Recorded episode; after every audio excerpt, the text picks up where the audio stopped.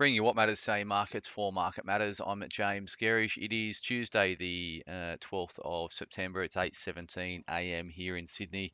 Good morning to you all. Stocks higher overnight. NASDAQ led the charge over in the US thanks to a 10% rally in Tesla. Morgan Stanley out with a bullish note on the car maker. In terms of what's driving stocks this week, obviously US CPI due out on Wednesday is going to be key. So we're expecting CPI year on year over in the US to be 3.6%. For August, that's up from 3.2% in the prior period. But if we strip out food and energy, that number's going down to 4.3% from 4.7%. So that's market expectations.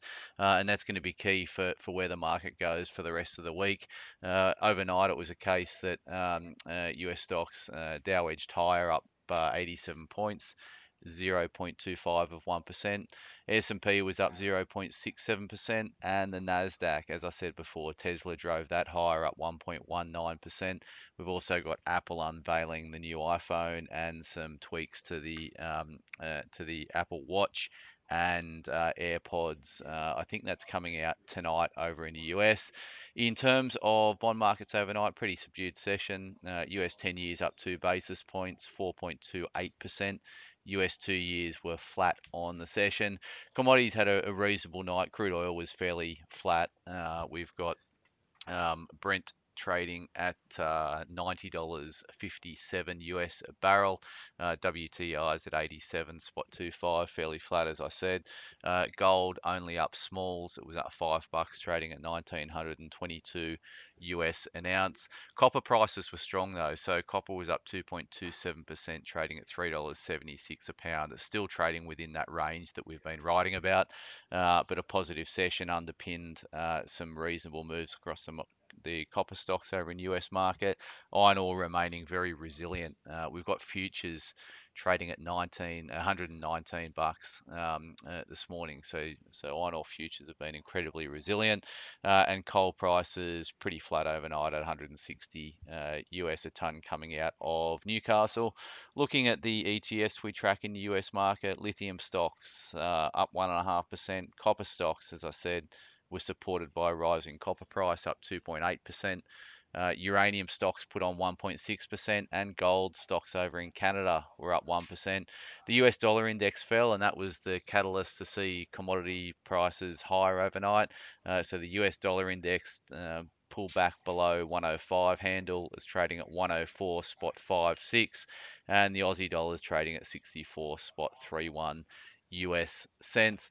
In terms of BHP this morning, it's pricing a rise relative to yesterday's close, up about 0.8 of 1%. The ADRs were up around 2% over in the US market. That's pricing a SPY, or helping the price of SPY futures that are up 7 points. That's 0.10 of 1%.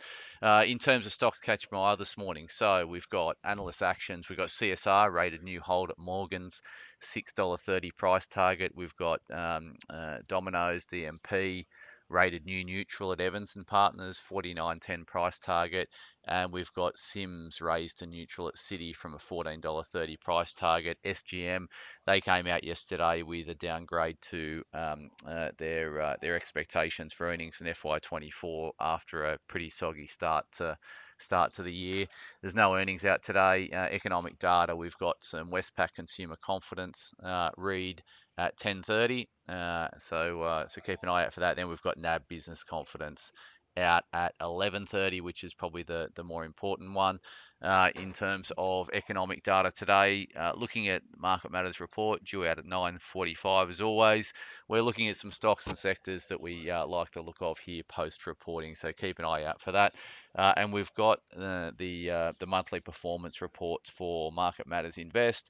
They should be ready. They're a bit delayed this month as I've been out of the office to start, but they should be out in the next week. So keep an eye out for those. We're looking at one of our weakest holdings, which is ResMed in our flagship, in our high conviction portfolio, which mirrors the flagship growth portfolio.